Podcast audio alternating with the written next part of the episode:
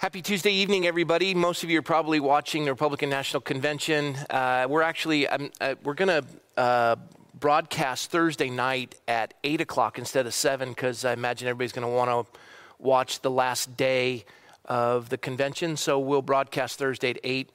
Uh, but tomorrow night we're still going to be on at seven. And a dear, dear friend that I have known longer than I know my wife. Uh, and he's the one who actually introduced me. I, I, was kind of involved in politics, but he's the one who really got me started. And uh, he's written a book, and it's fascinating. His name's Mark Baker. Uh, he's a great guy, and he'll be on tomorrow night with me. Um, but tonight we have, a, we have two special guests. First of all, to my left uh, and to David's right is Kirk Cameron. Oh. You're the special guest.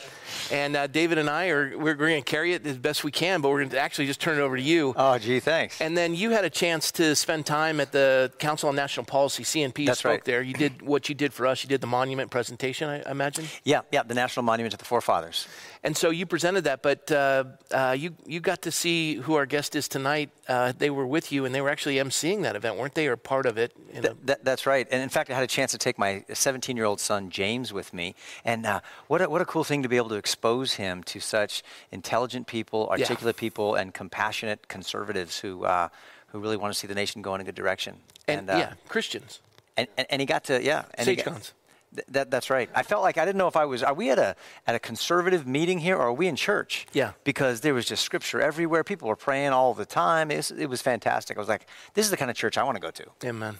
If you don't remember with the monument presentation, we did two episodes with you probably about 40 ago. So if you guys go back and Was look it at that the long ago? episode, 40 ago. I think it was, I'm going to look it up, but Wow. I, it was 30 or 40 ago that we did two back to back. So if you missed that and you're wondering what the monument presentation is, go back and look for Kirk and you'll find find Yeah. that.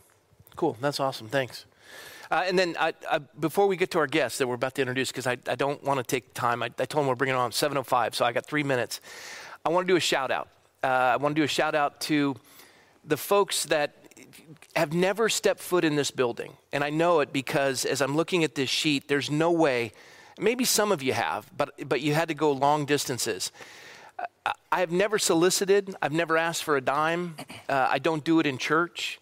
Um, it, you know, God's work done God's way will never want for anything, and we that that's just how it is. Uh, we've never let a need be known. We've never asked for anything. But I wanted to say thank you because it's important. And and what what uh, there aren't names on this this sheet. What I have in front of me is just we didn't even have enough time to put them all out. I just have a handful of them. But these are folks that have tuned into this live stream from across the country and the world who have sent in a, a gift and a, a kind note or a card to the to, to the congregation as a result of enjoying the live stream. Because we're now on our 146th episode and we started with zero and now we're approaching 11,000 subscribers. And all of you uh, you haven't just been watching you've been participating and encouraging. And blessing us. And I, I, wanted to say thank you to the folks in Corona, California, Middleton, New York, Henderson, Nevada, Alta, uh, Altamonte Springs, Florida, Colorado Springs, Florida, Sacramento, California, Somerset, New Jersey, Woodbury, Minnesota, Carlsbad, California, Menasha, Wisconsin, Imperial, Missouri, Stalwell, Alabama, Quincy, Illinois, Austin, Texas, Eagle Mountain, Utah, Lakeland, Florida, Vacaville, California, Roseville, California, uh, Lower Burrell, Pennsylvania, Yigo, Guam. Ugh, they called us today. They said, we're, yeah, it's amazing. And they, they said, everybody's here praying for you in Guam. Thank you. Bless you guys. Uh, Raleigh, North Carolina, San Diego, California, Littleton, Colorado, Rialto, California, Youngsville, North Carolina, Tacoma, Washington, Chesapeake, Virginia, Birmingham, Alabama, Antioch, California, Columbus, Ohio, Bothell, Washington, State Line, Nevada, Lake Havasu, Arizona, Duson, Louisiana, Hawkins, Texas, Centennial, uh, Colorado, Eudora, Kansas, Los Angeles, California, Champaign, Illinois, Crestville, Florida. The list goes on, and I'm getting too close to our guests when I told them we're coming on, but Wow. there's more. And, and what I'm saying to all of you is thank you. Thank you for supporting us, believing in us, uh, encouraging us. Uh, It, and it's not even a donation. Some are just cards, and that's that's just as encouraging. Thank you, because you know we're we're, we're talking to a camera, but when a, a note comes in, all of a sudden we realize these are people's lives, and and we're blessed. And I just want to say thank you, thank you so very much for all that you've done to encourage us. And uh, whoever, whoever thought that this little church would, would be in the middle of all this and, and have a chance to have so many friends around the world? Uh, we, we've had letters from Australia, New Zealand, um, Cambodia. I, like I said, we can go on and on.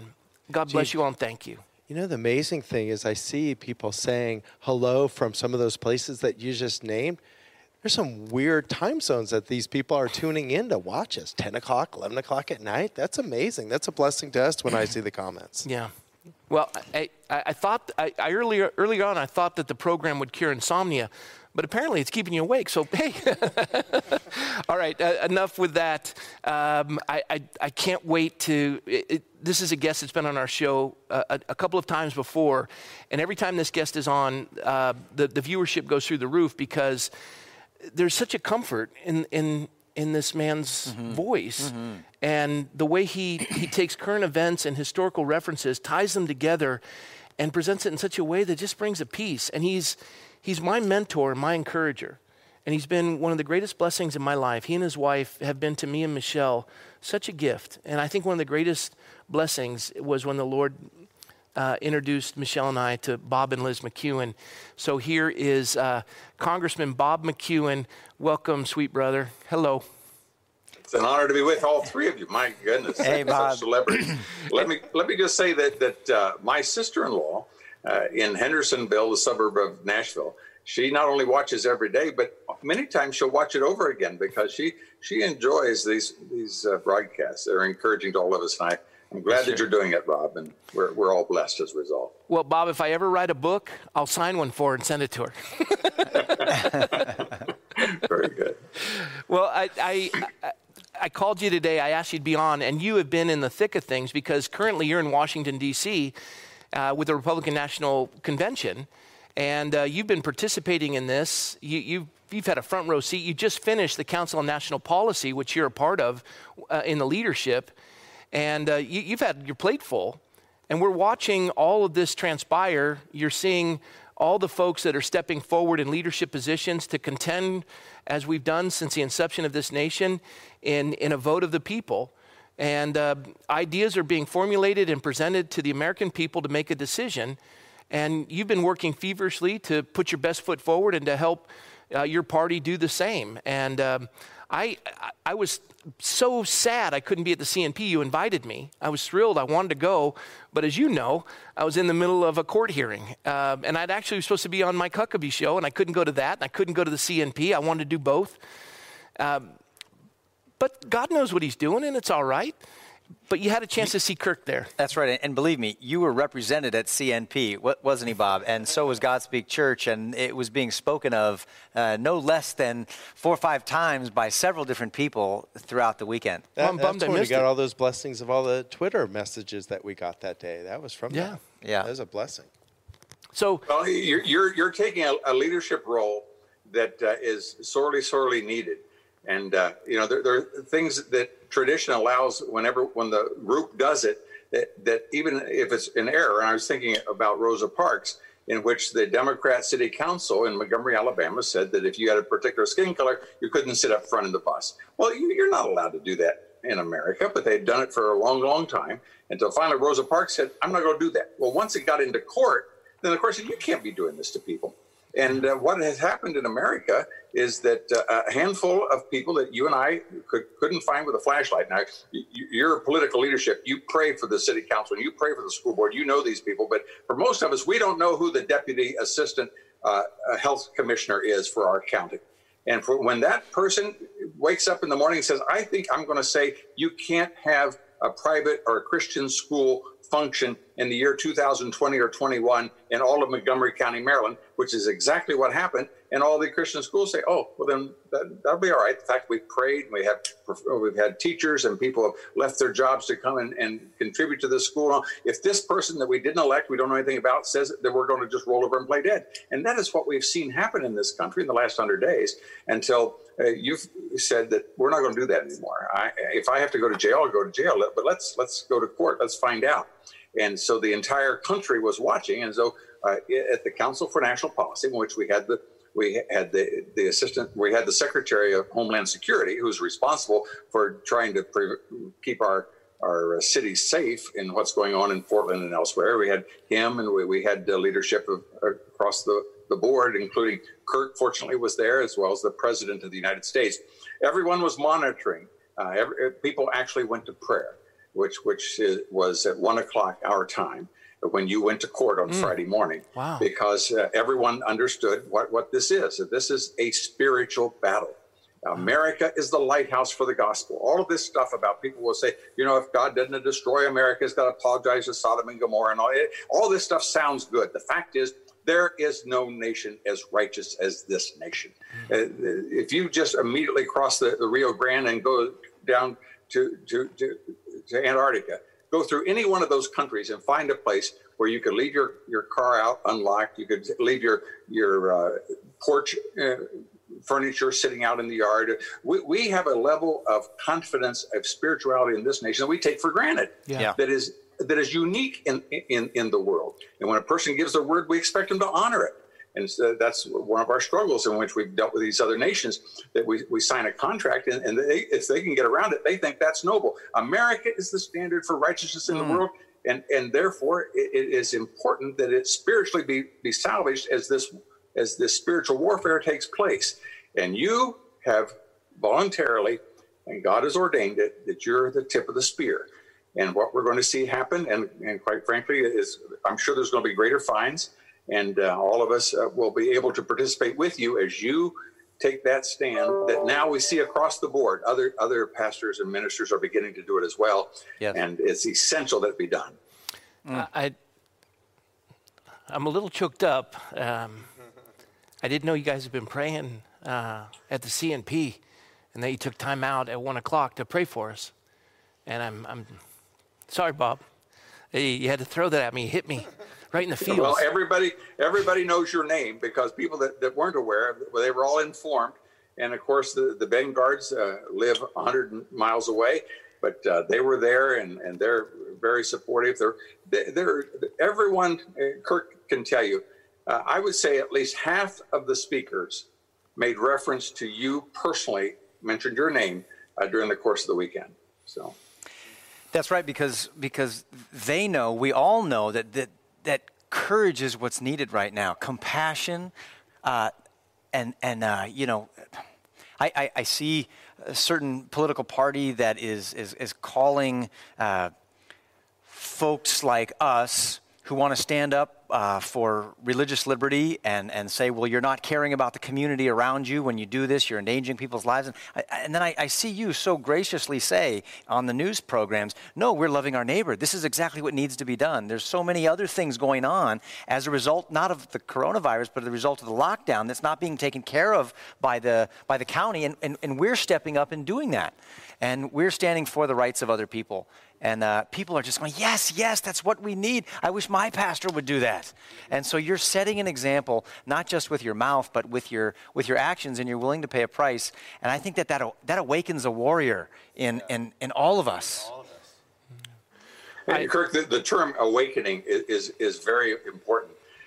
That they would try to imply that Christianity or a relationship with Christ or religion is a handy thing that some people find helpful.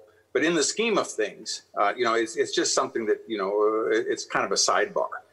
You and I know it's the underpinning of everything. It's the underpinning of culture. It's the underpinning of law. The yep. list goes on.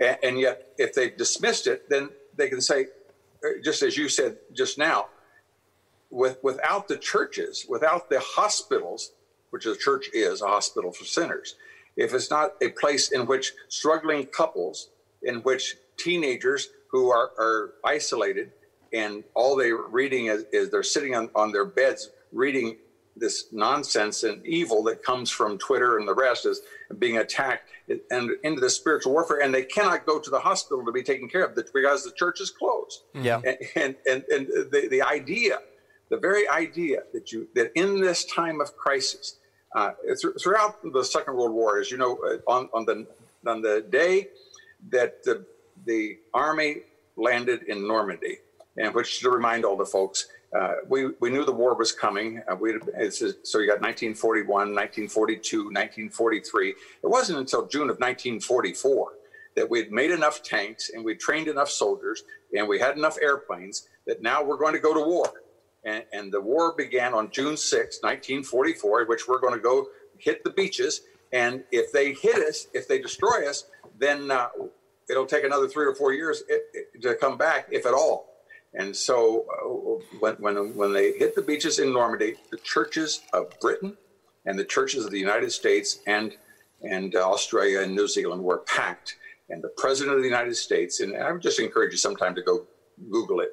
Uh, the president of the United States prayed for nine minutes for for uh, God's protection for yeah. our, our our troops.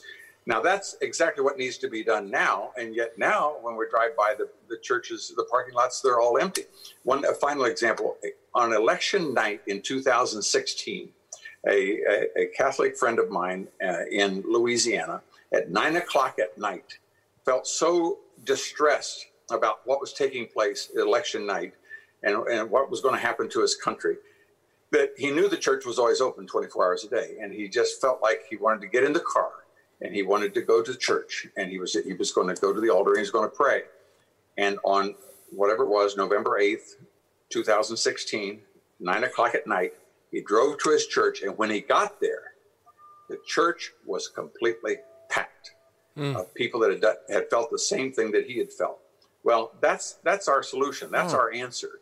And over these next 70 days, that's what we need to do. That's you right. have been been the, the, the, prick in the dam to begin to, the, what's going to start, I believe, a, a revival that, that just as as uh, Kirk said, there, there needs to be this awakening in the hearts of believers and our citizens. Amen. I I told you early on that you've been instrumental in formulating my life. And I'm sorry. God's used you in a profound way. And I, I found myself, uh, Charlie Kirk was putting together his presentation for Sunday morning. And he was also doing his presentation, his preparation for the the, the national convention speech that he gave. I, I think he was batting leadoff. And he had commented that he had incorporated three areas in his speech of things that had inspired him by what we'd done. And then when he sent me a text as he was preparing Sunday night, I wanted to read this to you and have you elaborate because as I found myself responding to his question, I could hear your voice in my head. He said, um, he was quoting Romans 13. For rulers hold no terror for those who do right, but for those who do wrong, do you want to be free from fear of the one in authority? And Charlie says, Is it fair to say when rulers do these things, then they are no longer rulers, which is another way to disprove the conventional reading of Romans 13? And I wrote to Charlie and I said, They are tyrants who enslave and it is our right and duty to push back. The purpose of government, as outlined by our founders, is to protect our God given rights. The burden falls on we, the people, to remove our consent by peaceful protest and fearless pulpits and an honest press that protects free speech. If we do not fulfill our responsibilities, then words and ideas give way to blood and war. This word brings freedom and it must be proclaimed. If the press surrenders to the tyrant and the pulpits are silent, then the people are left only to defend themselves from those who would come to enslave them. That is why gun sales are through the roof. The conventional reading does not take into account, the conventional reading of Romans 13 does not take into account the form of government our founders have given us and the responsibility we have to that. Our incremental surrender to authority by the misapplication of Romans 13 has brought us to where we are now. We should be so involved in the public square that we push back at every attempt of encroachment so that we do not end up where we are now. Our leaders will take every right we're willing to surrender. We have given them our unborn children to destroy, our children to indoctrinate, our businesses to tax into oblivion, our health to destroy, our families to redefine, and we have done this by the consent of apathy and ignorance.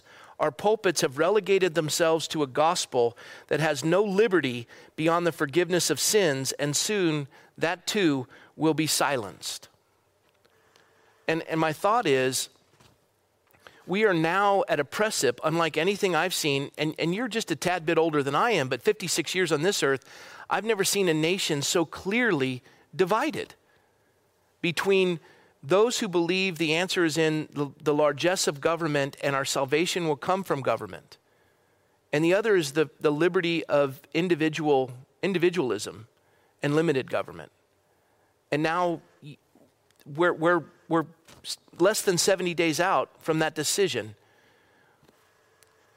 I hear your voice.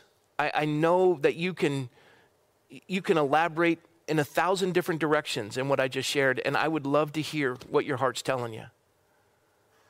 Well, my heart's telling me that, that God put you there for just this reason.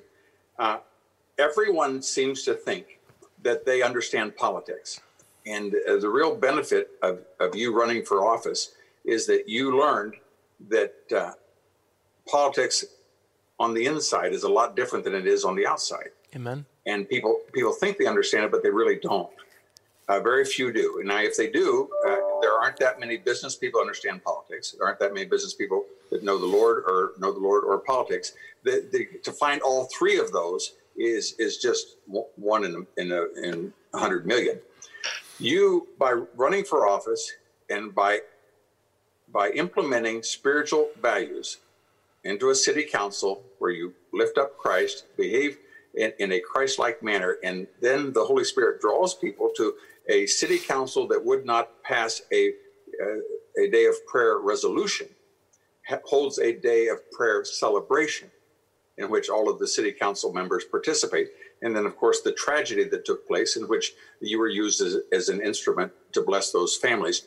So that when this time comes, in which all of these dear pastors who mean well, but do not understand our form of government, eh, get misled and so, by your experience and correct values, that you could explain to them that we, we to the higher power. And now this is this isn't isn't nice to say, but it, the point is, fellow said to me, he said, "I don't talk to the monkey. I talk only to the organ grinder."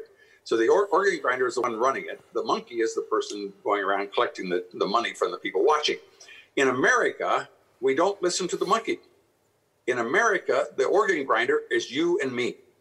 We don't listen to some staff, some some assistant secretary somewhere that makes a regulation telling us what to do. No, no, no, no, no, no. No, you work for us, son. Uh, we, the people, run this government, and so it's our responsibility to not take what has been entrusted to us and for people around the globe crawl over cut glass and, and dodge bullets swimming rivers etc to get to america. Mm. and then we just turn it over to, to some bureaucrat that you and i can't name and was never elected by anyone. Right. Uh, and, and, and, of all the things to surrender is in the first amendment the, the freedom of assembly and the freedom of worship and to drive by these church parking lots and say why is that happening well, because some uh, some little prosecutor in Pasadena said he was going to find someone. Well, let's let's go ahead. Let's let's let's have this fight. And uh, I th- I think that you know the Lord. Uh, my my friend Lon Solomon uh, describes it best when th- when things happen like this. He said the Lord doesn't look down from heaven, slam his forehead, and said, "Oh my goodness, look what happened to Bob." No, God knows what's going on here, and there is a real potential that this nation is prepared to, to focus and that the pulpits are beginning to look to have a third great awakening that in this time the world can see what righteousness means. And uh, it has it never been more clearly cut between the candidates and between the issues. And, and I, uh, I am much more optimistic now than I was a month ago, and I was pretty excited then. Yeah. Did you have That's so great. And, and, you know, I, I, I, I love that Bob, you give people hope. And right now, we need hope in America like people require air. People are afraid, people are scared. And, and I was there with you at CNP, and, and uh, you, you, you, you said that to all of us. You said, I'm more hopeful now. Uh, uh, and, and when the president came and spoke to us, uh, about what, 200 of us, 250 of us there in the room, I thought to- 250 because the because the governor and and one of his staff members chose it out of the air, and the entire state had to respond, and so we could only have 250. But go ahead. and and and, and I, I believe there's 400 members, I think, or, or, or more of Right. CNP, and, and and had to it couldn't even get the members in there. Had to move to another state because the first state wouldn't allow uh, that many people to gather, not even 250. But what I was going to say is this issue of hope, and um you know, if if if a miracle happened in 2016, and uh, against all odds. Uh, this man became the president of the United States, and, and he had, did not have a track record, obviously, of uh, being able to keep the, the political promises and all the other things he said he would do. Now, there is such an unbelievably long list of promises kept and things accomplished that means something to me.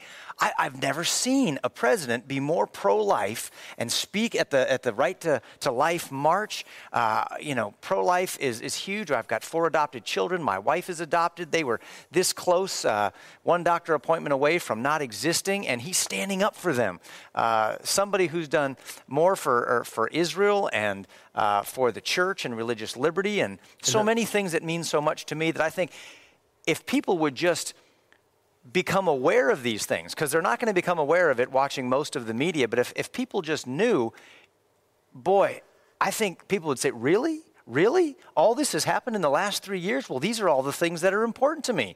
I, I, I can get a paycheck. I have a job. I've got freedom. I can, I can, uh, you know, and I, that gives me hope too. And, and, I, and I felt that even more this last weekend at CNP. I, I would add to that what Bob has done such a great favor to us is hope comes from the knowledge that you and Bill have passed on to us. And so hope comes from the truth and the knowledge that they've given us. So that's what I've learned from these two guys in tremendously. Well, I, I, I closed my comments on Saturday night uh, by you, you've all heard the the tribute to America that was written by Thomas Paine on December 23rd, in which he said, "These are the times that try men's souls." The summer soldier, it will it, it, it, that And the George Sunshine Washington Patriot, read- yeah. yeah, they read to the troops. This is when everybody wants to give up. I went ahead and read the fourth paragraph talks about a panic and how a panic strips people of their strength. And he goes through it and how that how that after the British had destroyed the, the French, it was completely done, that a woman, Joan of Arc, cobbled together a handful of soldiers and in a fear swept the strongest army in the world and they and they turned into a rout. That fear that's why as we've referred to the scripture that that that fear hath torments and it's not given us a spirit of fear but of power and of love and of a sound mind. And when you're fearful you don't have power you cannot love a person you fear and when you when you're afraid you don't think straight and so you don't have a sound mind.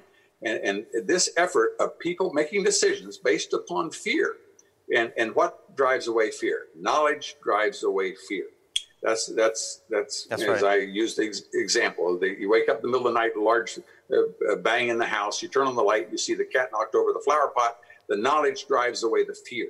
And so, as we get more and more knowledge as to what's going on here, That's right. uh, and and if you're not if you're not over 65, you don't even you don't even merit discussion. You're not allowed to be a part of this effort because you, you don't count. There aren't enough of you You to put all of you in a school bus. So uh, the idea that the nation would lock itself up over this because of a lack of knowledge and therefore the lack of knowledge gives her fear. And we need to confront it. It's a spiritual battle. And I'm honored to be with some leaders that are putting a stop to it. Okay. Bob, you had said some, speaking of, of fear, um, you, you had also said in some of your comments um, that fear is one of the most effective motivators to get uh, uh, for nefarious people to get people to do things that they wouldn't otherwise do. Yeah. And you told this very chilling story Uh, how to kill 11 million. how to kill 11 million people. Yeah. And uh, Yeah. I, I- would you just share that? I thought that was that was so chilling Well, I, and sobering. I actually did.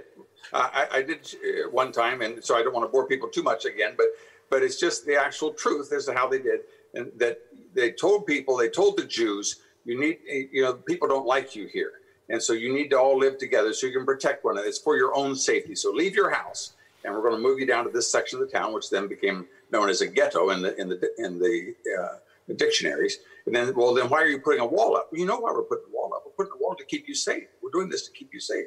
Well, why are you making me wear this gold star? Well, because there's people that don't like you, and the policemen need to know that when they see you with a gold star, then they they know to protect you, to keep you safe. So you have to wear this mask. You have to wear this shield. You have to do all these things to keep you safe. You know, I, I hate to say this because I, I haven't been able to, to, verify it, but I read that the, that the holes in, in these paper masks are 3,200 times larger than the size of a uh, of a virus. Now I need to look into that, but I know it's a lot.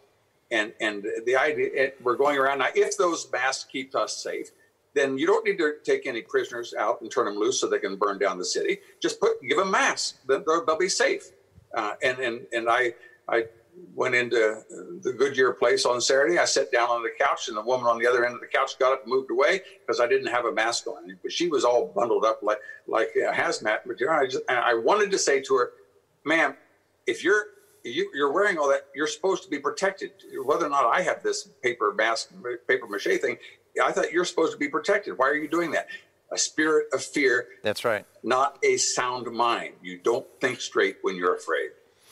I, yeah. The the founders gave us the First Amendment to dispel fear because they gave us the freedom of the press, the freedom of speech, the freedom to peaceably mm. assemble, the freedom of the pulpit, all to proclaim and, and search for truth and to dispel fear by facts.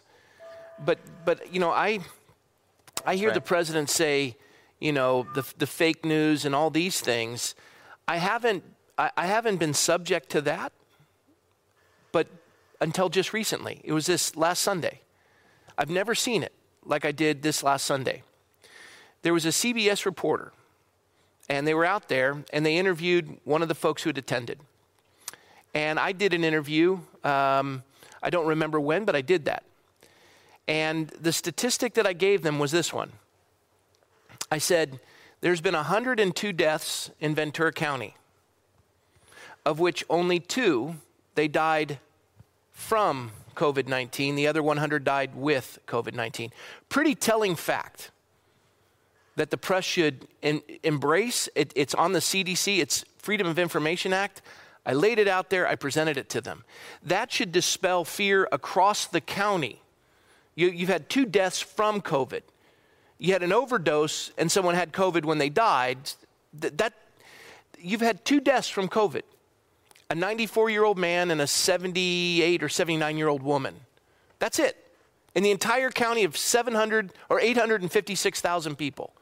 The press doesn't pick that up. Hmm. Instead, what they did is they put a news piece together that said that there were two deaths in Newbury Park. Of all the zip codes of the 102 that have died, there's been two deaths in our 91320 zip code. They said there's two deaths in Newbury Park as they're talking about our church. We've never had a case here, not one in the church. There's been two deaths in Newbury Park. They took my clip of saying, as tragic as those two deaths are, speaking of the ones who died from COVID, having nothing to do with the Newbury Park, and they made it as though I'm addressing and dismissing the two deaths in Newbury Park when I've never publicly ever spoken in that capacity. Now, the reporter was very good and very honest and was in favor of what we were doing. And they were real and honest and they were choked up. But the editor, and every reporter I, I see, they're on the front lines. They see the truth, they report the truth, and then the editor of either the newspaper or the editor uh, uh in the news, they chop it up and fulfill the narrative. They're culpable. They're, they're complicit in establishing the fear in the community. And that's not why the press was given. And, and that's what's troubling to me. Because the, the press is, is fulfilling the narrative of fear. Yep. Have you yeah. noticed this? Well, if you want to take over, as you know, that's Goebbels was just as essential to Hitler as as uh, anyone else was. That that is, that if you control what people see and, and hear. Uh, last night, on the Republican, and I would encourage people, this is a unique opportunity to get a, a view of the Democrat and Republican parties. Because rather than having all the balloons dropping, the bands playing, and people walking around and nobody paying attention to the speakers, actually you can sit down and in two hours you can get a sense as to where people stand. And so uh, last night when they talked about how great America was, every last one of them invoked the name of Christ and or God's blessing and, and all.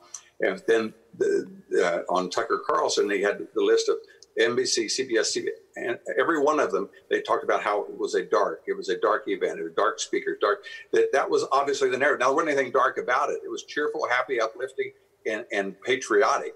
But but this idea, these people are committed to the propagandizing of their position, and their propagandizing of their position currently is fear. If they can scare people from yep. voting, if they show up and vote, they're liable to, to lose the election. And so they have to keep them scared. And they'll say, We'll come and help you. So we won't put a yellow star on you this time. We won't do that yet. But what we'll do is we'll give you this ballot that will help you uh, deliver, and thereby they'll be able to retain their power.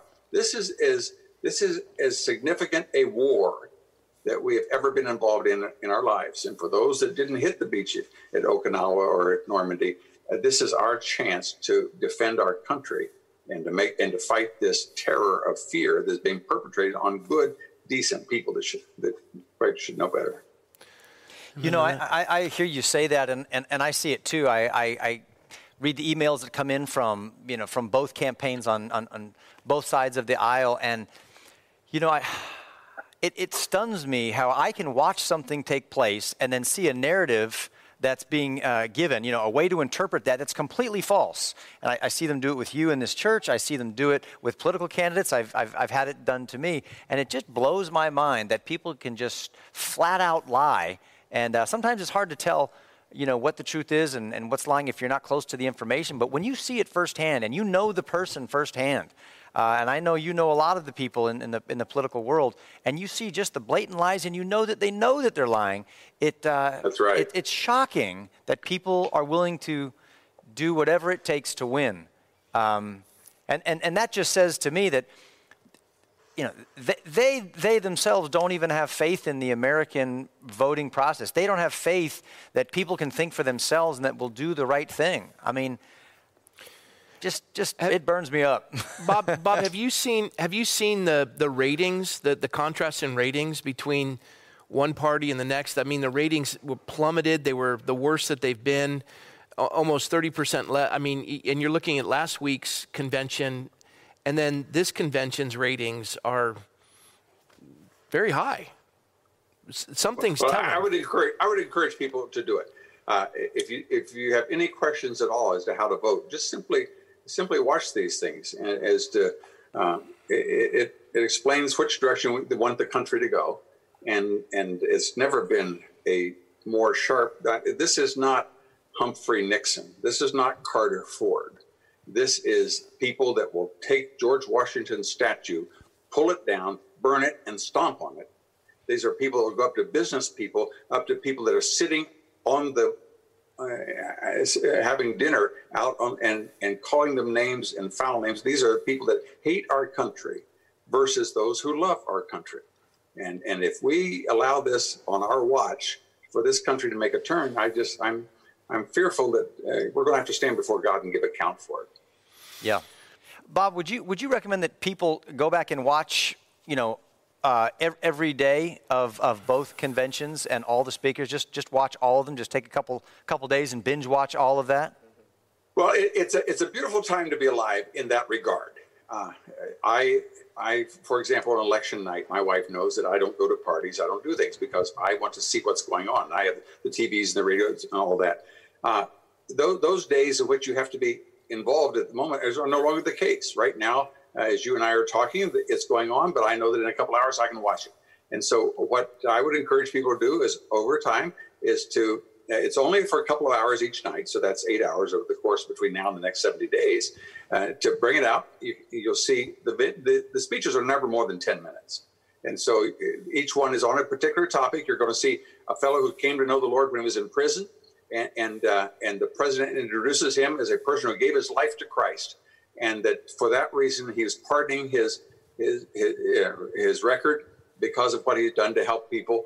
And the uh, business people, uh, a, a, a dairy farmer that uh, when when their barn burned down and they lost everything, that the neighbors, Americans, the kind of Americans that the people in New York and Hollywood don't know anything about, the American because milk cows have to be milked every day, twice a day, that the, the neighbors came and took their cows and took their cows to their farms so they would be milked twice a day until they could get their barn rebuilt. And on.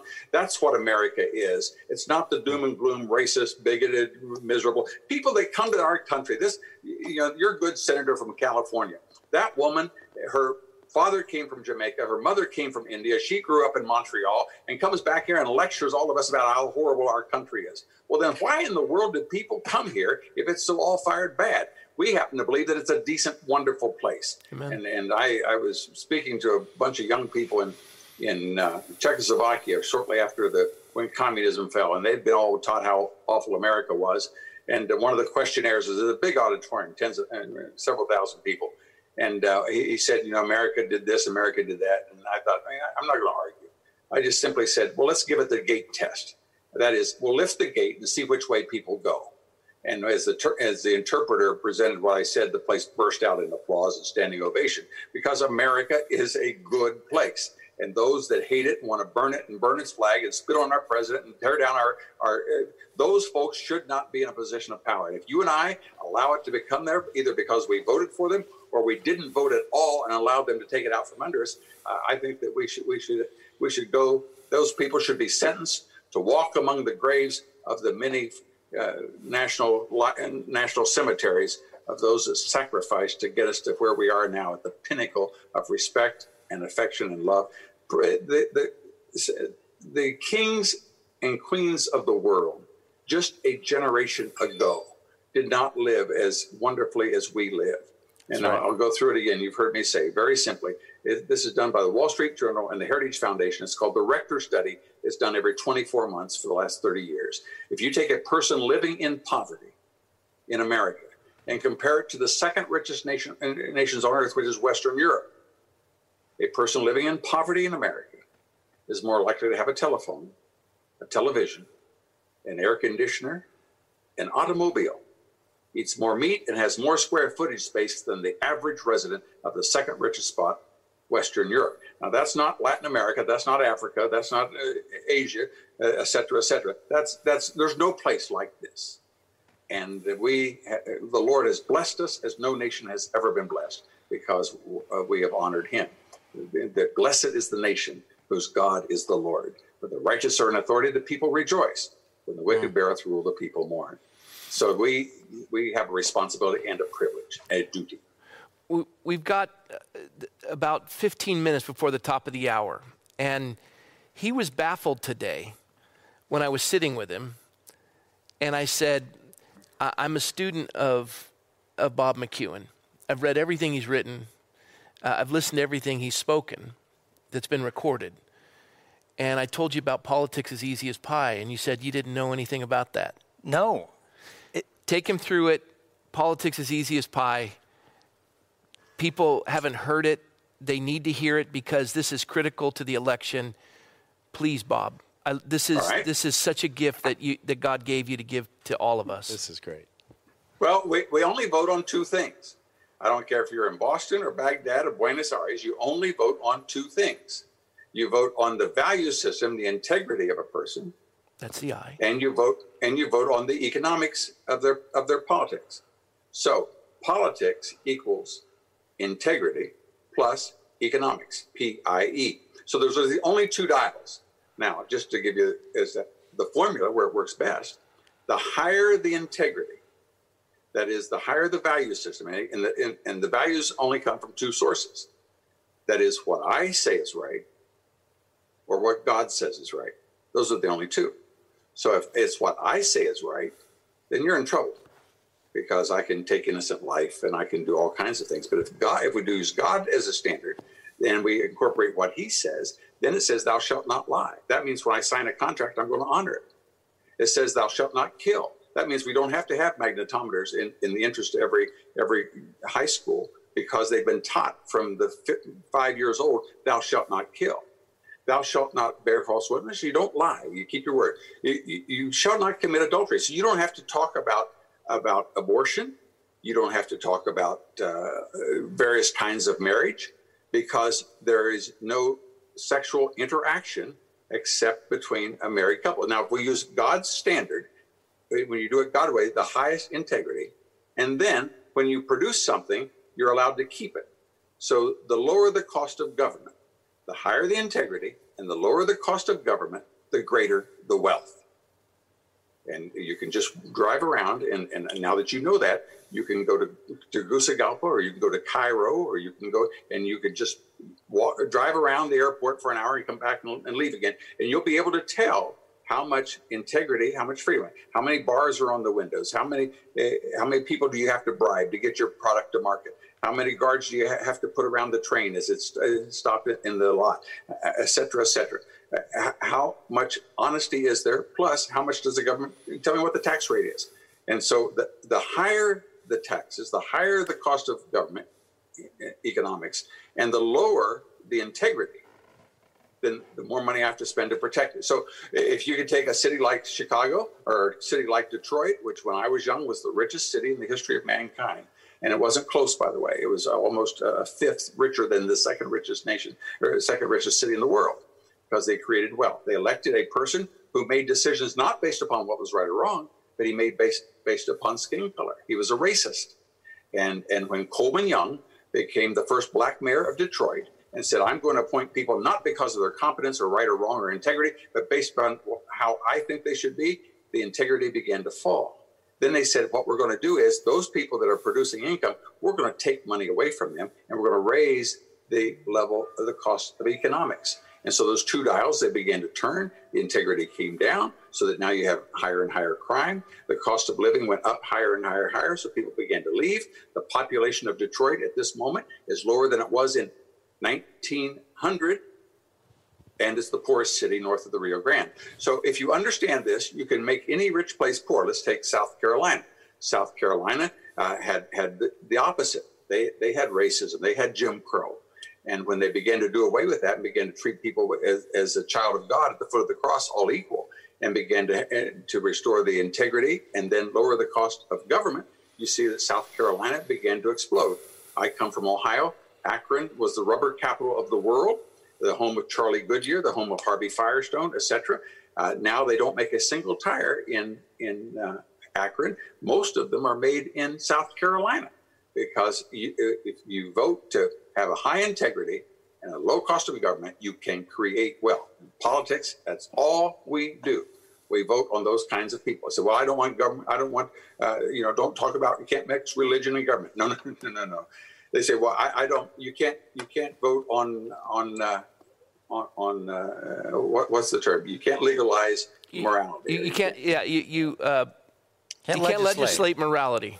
You can't legislate morality. Okay. Let's let let's take that sentence. Morality is the only thing that you can legislate. So there's a, statement that's 180 degrees off. You can't legislate time. You can't legislate the weather. You get, the only thing you can legislate is right or wrong. That's the only thing you can legislate, which is a moral value, whether or not you're going to protect life. And why do you have uh, 25 miles an hour at a school zone? Because you don't want kids to get run over. That's what you can legislate. That is a moral value system. That's the only thing that you can legislate is, is morality. And a person that says you can't legislate morality, that, that person should go do something other than vote. So that's did that make any sense, Kurt? Uh, yes. Politics equals integrity. When you you ask a person where they stand morally, and if they if they if their answer is, uh, you know, Dennis Prager says it so well. He says you can ask a person just two questions. If you want to know uh, about domestic policy, ask them about life, because in answering the question about life, it'll tell you, are you the standard or is God the standard? And if the first words out of his out of his words are, out of his mouth are, well, I think well, then you know what the standard is. If you believe that the God who gave us life, gave us liberty at the same time as our founders said, then you know his integrity. Now, if you want to know foreign policy, you ask him where he stands on Israel. And uh, where he stands on Israel, you don't know about. You ask those two questions, you're 90% done. Wow. That is so great. Share with everybody uh, the, the illustration of Korea, how this applies, the peninsula. Yep. Yep. Uh, we, we, had dinner with the president in the Blue House, which is uh, his White House. In Korea. And uh, he, in Korea, in Seoul. And he, he was just describing to Liz, my wife, he said, you know, when they divided our country, the 38th parallel, he said, North Korea got 75% of the arable land. They said, we only got 25% of the arable land. We got all these mountains and we got all the refugees, but we got freedom. He said, North Korea got natural resources and got arable land, but they got socialism. And uh, at, at, that time, uh, in the 1990s, 10% of the population of North Korea starved.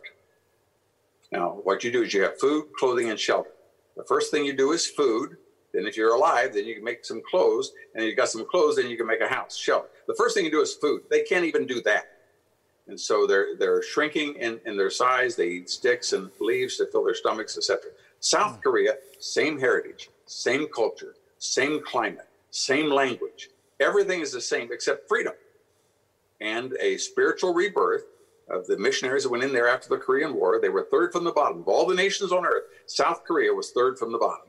And they came in there, and, and the churches began to prosper. That what is right, we honor the integrity. We're going we're going to make contracts. We're going to make businesses. We're going when I start a business, I'm going to give you a good product. And today, that little peninsula, that little tip of a little nothing, is the tenth largest GDP. That is, they create more wealth. The little people in South Korea create more wealth than every nation on earth except nine.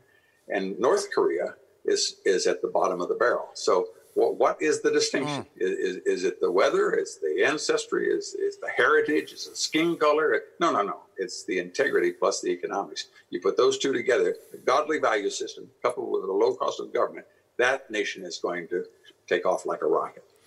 And, and you look at you, you look at a, a picture at night of the Korean Peninsula, and South Korea is lit like a candle, and North Korea is completely dark. They're just. You like can the, find exactly where the 38th parallel is. Yeah, right there. It, goes right across. It's the demilitarized zone. You can see abundantly where it is, and that's what that's what totalitarians, that's what socialists, that's what they want. And so that's what's happening in New York City as we speak. That's what that governor or that mayor in Los Angeles is trying to do. If you have the audacity to go in your backyard and have a good time, I'll come in and shut off your water and electricity. That's what they do. They want to control. Under free enterprise, the only way I can get money is that I have to do something for you. I have to bless you so abundantly that it's worth more to you than the money you have in your pocket and you Love willfully that. and cheerfully reach in your pocket and say, "Oh my goodness, you you went out there yesterday morning at four o'clock in the morning and you milked that cow and you strained it and you refrigerated it. Oh, and I get to have that fresh glass, gallon of milk, that uh, quart of milk. I'd rather have that than have this two dollars. And, and and the way that I get your two dollars is by blessing you with something that's more valuable than that. That's called free enterprise. That's Socialism is that we're thugs and we steal we get together and say, we're going to march down the street and we're going to burn your, your car lot and we're going to burn your building and we're going to take it what you want. And we're, we're entitled to it. We're, and all the other things. Just turn on the news and watch what's going on in Portland, in Seattle, in Los Angeles, uh, with these people in, in, in, uh, in, in uh, uh, Chicago. Now, let's, let's just, there's a perfect example. In Chicago, this woman was elected not because of her competence, but because of her race and, and her her involvement in, in a particular lifestyle. And they all contributed the money and they got the first uh, person of her lifestyle to be in the governor's mansion. Now, remember the integrity and the economics. So that she, in the process of destroying the economics, but a African American Afri- AME church, African Methodist church, wanted to have church there a few weeks ago, and the people showed up. And the mayor of Chicago ordered that cars within a nine block circumference of that church. Every car for nine blocks in every direction was towed to a, to a lot in order to aggravate the people in the neighborhood to make sure that that church did not meet again. Now, when, when you tell me what, what mm. where she stands, you ask her where you stand on life, she's going to come back and give you an answer as to what she believes in life. Now, I cannot tell you how she would do about towing cars, but I know I know by watching how she towed cars, how she, where she stands on abortion. I know where she stands on, on, on scriptural marriage. I know where she stands on all these things because it's either one or the other.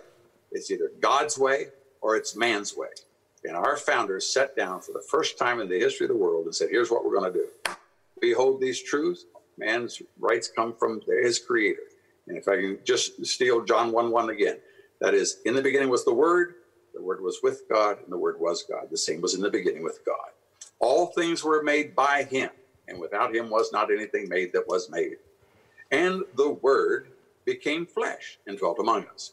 So, when you talk about the flesh or the Word, it's the same thing. The flesh is Jesus Christ came, or He was the Word, or He was God, or He was the Creator. Those are all synonyms. So, our founders could have said that man is endowed by Jesus Christ, or He could have said man is endowed by the Word, or He could have said man is endowed by God, but they said man is endowed by His Creator. Same thing with the certain rights among those are life. No other no other person ever did that. And, and life and then liberty and then the right to pursue happiness. So it's in order to take your liberty, I first have to do away with God. And once I've done away with God, and you'll notice, and let's just be frank, no point in tiptoeing around about it. In the last two days of the Democrat convention last week, when they began with the Pledge of Allegiance, they took out the words under God. Now, why did they do that? They did that because either man is in charge or God is in charge. And if God is in charge, that means you're not in charge. And this country was founded with God in charge. Yeah. And that they they hate that. Because if I can do away with God, there's no protection for life. I quoted Thomas Jefferson a minute ago. It's it's it's on his memorial. The God who gave us life gave us liberty at the same time. So if I want to get to liberty, I have to get rid of God. Then I have the right to take your life. Once any politician that will take innocent life will not hesitate to take your liberty. And so that's why you want to ask. You, don't, you, you can ask them where they stand on the capital gains tax if you want to. If you just ask them where they stand on life, you're, you're going to get a 90% good shot as to where they stand on the capital gains tax because you know how, how, how what their worldview is. Uh, he, he, had one more question. Oh. Yeah. Oh, he's our um, guest. Please so. go ahead if you. Uh, real quick, is one of the comments was the reason why they tune into our live stream is because it's not entertainment, it's education, and Bob yeah. never lets us yeah. down. And uh, on episode 112 out of the 146 that we've done, you were with Charlie Kirk and Rob back at Turning Point USA. That is personally my favorite episode because it created the education that you provided was amazing. Mm. And the only reason I'm That's pointing right. that out is because that was 8,000 subscribers ago. So if you want to go back to one of the most educational episodes, go back to 112. Yours is mm. 122 with Charlie Kirk, but 112. That one was a long one, but definitely worth it if you want to get a little second dose of Bob on that episode. I'm going to go back and watch that one for sure. Bob, time, David. Bob, one of, one, of, one of, the things that I think uh, people want to know people have asked me this, and, and, and I asked this question. You know, we've never lived in a socialist country before, here in the United States of America. But I have neighbors who've come out of socialist countries, and uh, they're just so happy to be here. They call this, you know, my, my, my dream come true that I live here in America. People are wondering if socialism is so bad, if, if if, if we want freedom and we want liberty and, and, and we want life, all the things that you're saying sound so good. Why in the world would there be people in our country who would want to lead us into a system of socialism that produces so much bad results? Why would they want to do that? What's in it? What's, what's, what's the reward it, for that? It, it's, it's ignorance. So you don't have to have this problem with people who escape from Nicaragua or, or from Cuba or Venezuela. You don't have to explain it to them. And you didn't have to explain it to America when every, everybody was agrarian, when 85 or 90% of the people farmed, they understood how this worked. It's only when you don't know that I can say to you, see that man walking down the street? He makes $100 a day. See that poor fellow sitting on that park bench? He makes no money a day. Now, $50 a day, you can live perfectly comfortable. And you vote for me, and I'll take $50 from that guy making 100 and I'll give it to the guy who doesn't have any. They'll both have 50. They'll both be able to live comfortably. And it's the compassionate, Christian, Christ like thing to do vote for me. And if you're if you've got two brain cells that don't bump into each other, which means that you're a teenager, then you will say, Well, that makes sense. I think I'll do that. And so you do. And so the guy walking down the street ends up, he gets a thug. We'll call him we'll call him a tax collector, but it's a it's the same as if he were attacked by a burglar comes along and says, "Oh, by the way, that hundred dollars you earned today, I want fifty dollars of it. I'm going to give it to this guy over here." Well, he goes home and he thinks for a minute. He said, "Now wait, wait, wait, wait. I get up early in the morning, I go to work, I come home tired, worn out, and I get fifty bucks for that. That guy floats around, sits on his park bench all day. He gets fifty bucks too. I think I like his program better, so I'll just go sit on the park bench." And so they do. And, and when, when you take from the productive, that means that it, they weren't rewarded for what they produced. You give to the unproductive, that means they're rewarded for something they didn't do. Productivity collapses, and it only works that way every time. When, when the socialists took over in, in Chile, and they said everybody in Chile is going to get the same salary. I don't care if you're the president of the bank or if you're the head of, of the of the factory. You're not any more important than the fellow that comes and works. Therefore, everybody's going to be paid the same. And that so everybody cheers and claps and carries on. And in the very first month, in the very first month, productivity in the copper mines in Chile collapsed 70%. The second month, they closed. So it, it, it, socialism just never, ever works. so the only people that are fans of it are people who live off of this. And, and we don't have time to go into this now, but there's only two kinds of people there's people who produce wealth, there's people that consume wealth. And, and, and the people that produce wealth is made up of three people, only three kinds. There's savers, they're, they're investors or entrepreneurs, and they're producers. People get up and go to work. They make all the wealth that there is, those three people.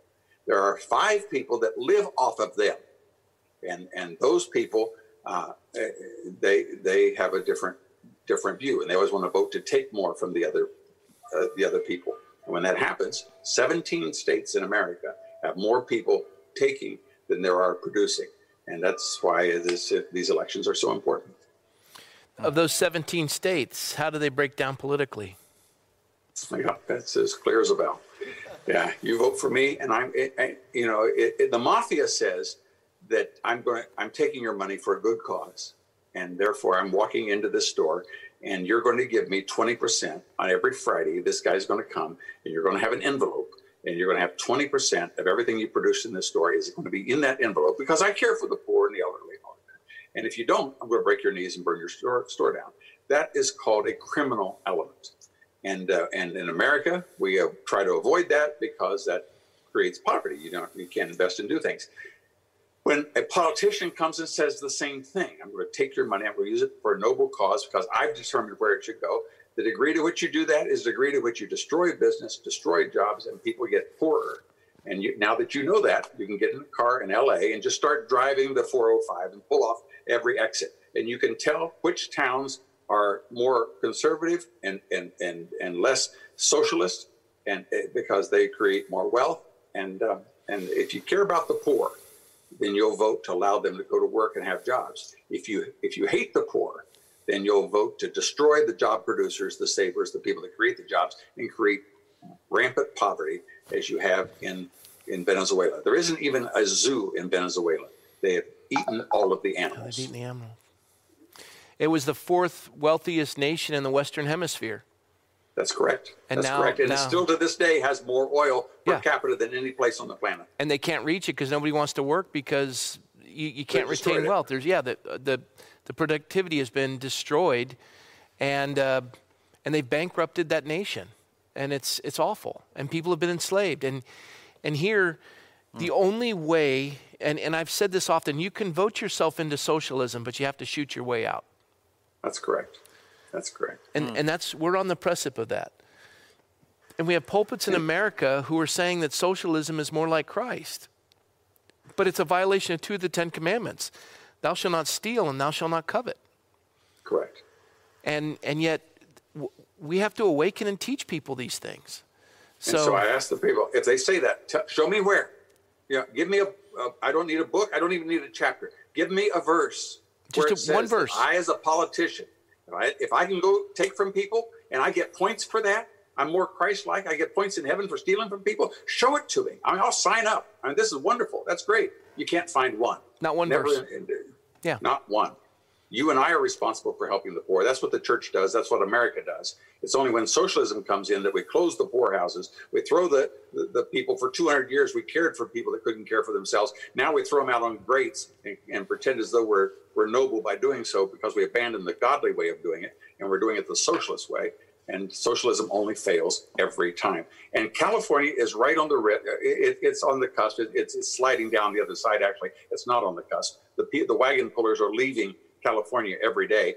They want to do that to all of America. And hopefully, what we're experiencing right now can be a wonderful, wonderful awakening, not only for our country, but I would love to see California restored oh, as well. From your lips to God's ears, because we're already experiencing rolling blackouts. We, we lead the nation in oh. homelessness. Oh. We lead the nation in poverty.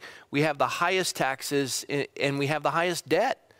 And we're controlled and by no one need, party. No, Rob, there is no need for None. that. It's because it's because the Barbara Boxers of the world said we're not going to allow you to make it, put in a new power plant. I, I, saw the question asked of, of, Pelosi the other day because there, there, wasn't enough water, and they said, you know, billions and trillions of gallons of water are flowing off into the ocean. You haven't built a single dam in over 24 years. Don't you think you can make a reservoir? And she says it's not a lack of reservoirs; it's because of a lack of rain. Well, they're, they're, so their question was. Oh.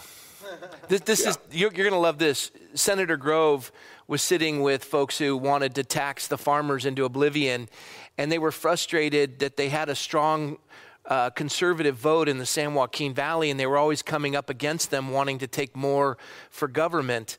And uh, this legislator said, um, you know, this is what we're going to do. And Shannon said, Where are you going to get your vegetables when they leave? And you know what her answer was? Mm-hmm. The grocery store. We'll, we'll, we'll eat canned vegetables. There you go. Yeah, well, where are those going to come from, Einstein? It, it, there's just no comprehension of how wealth is created and how people live.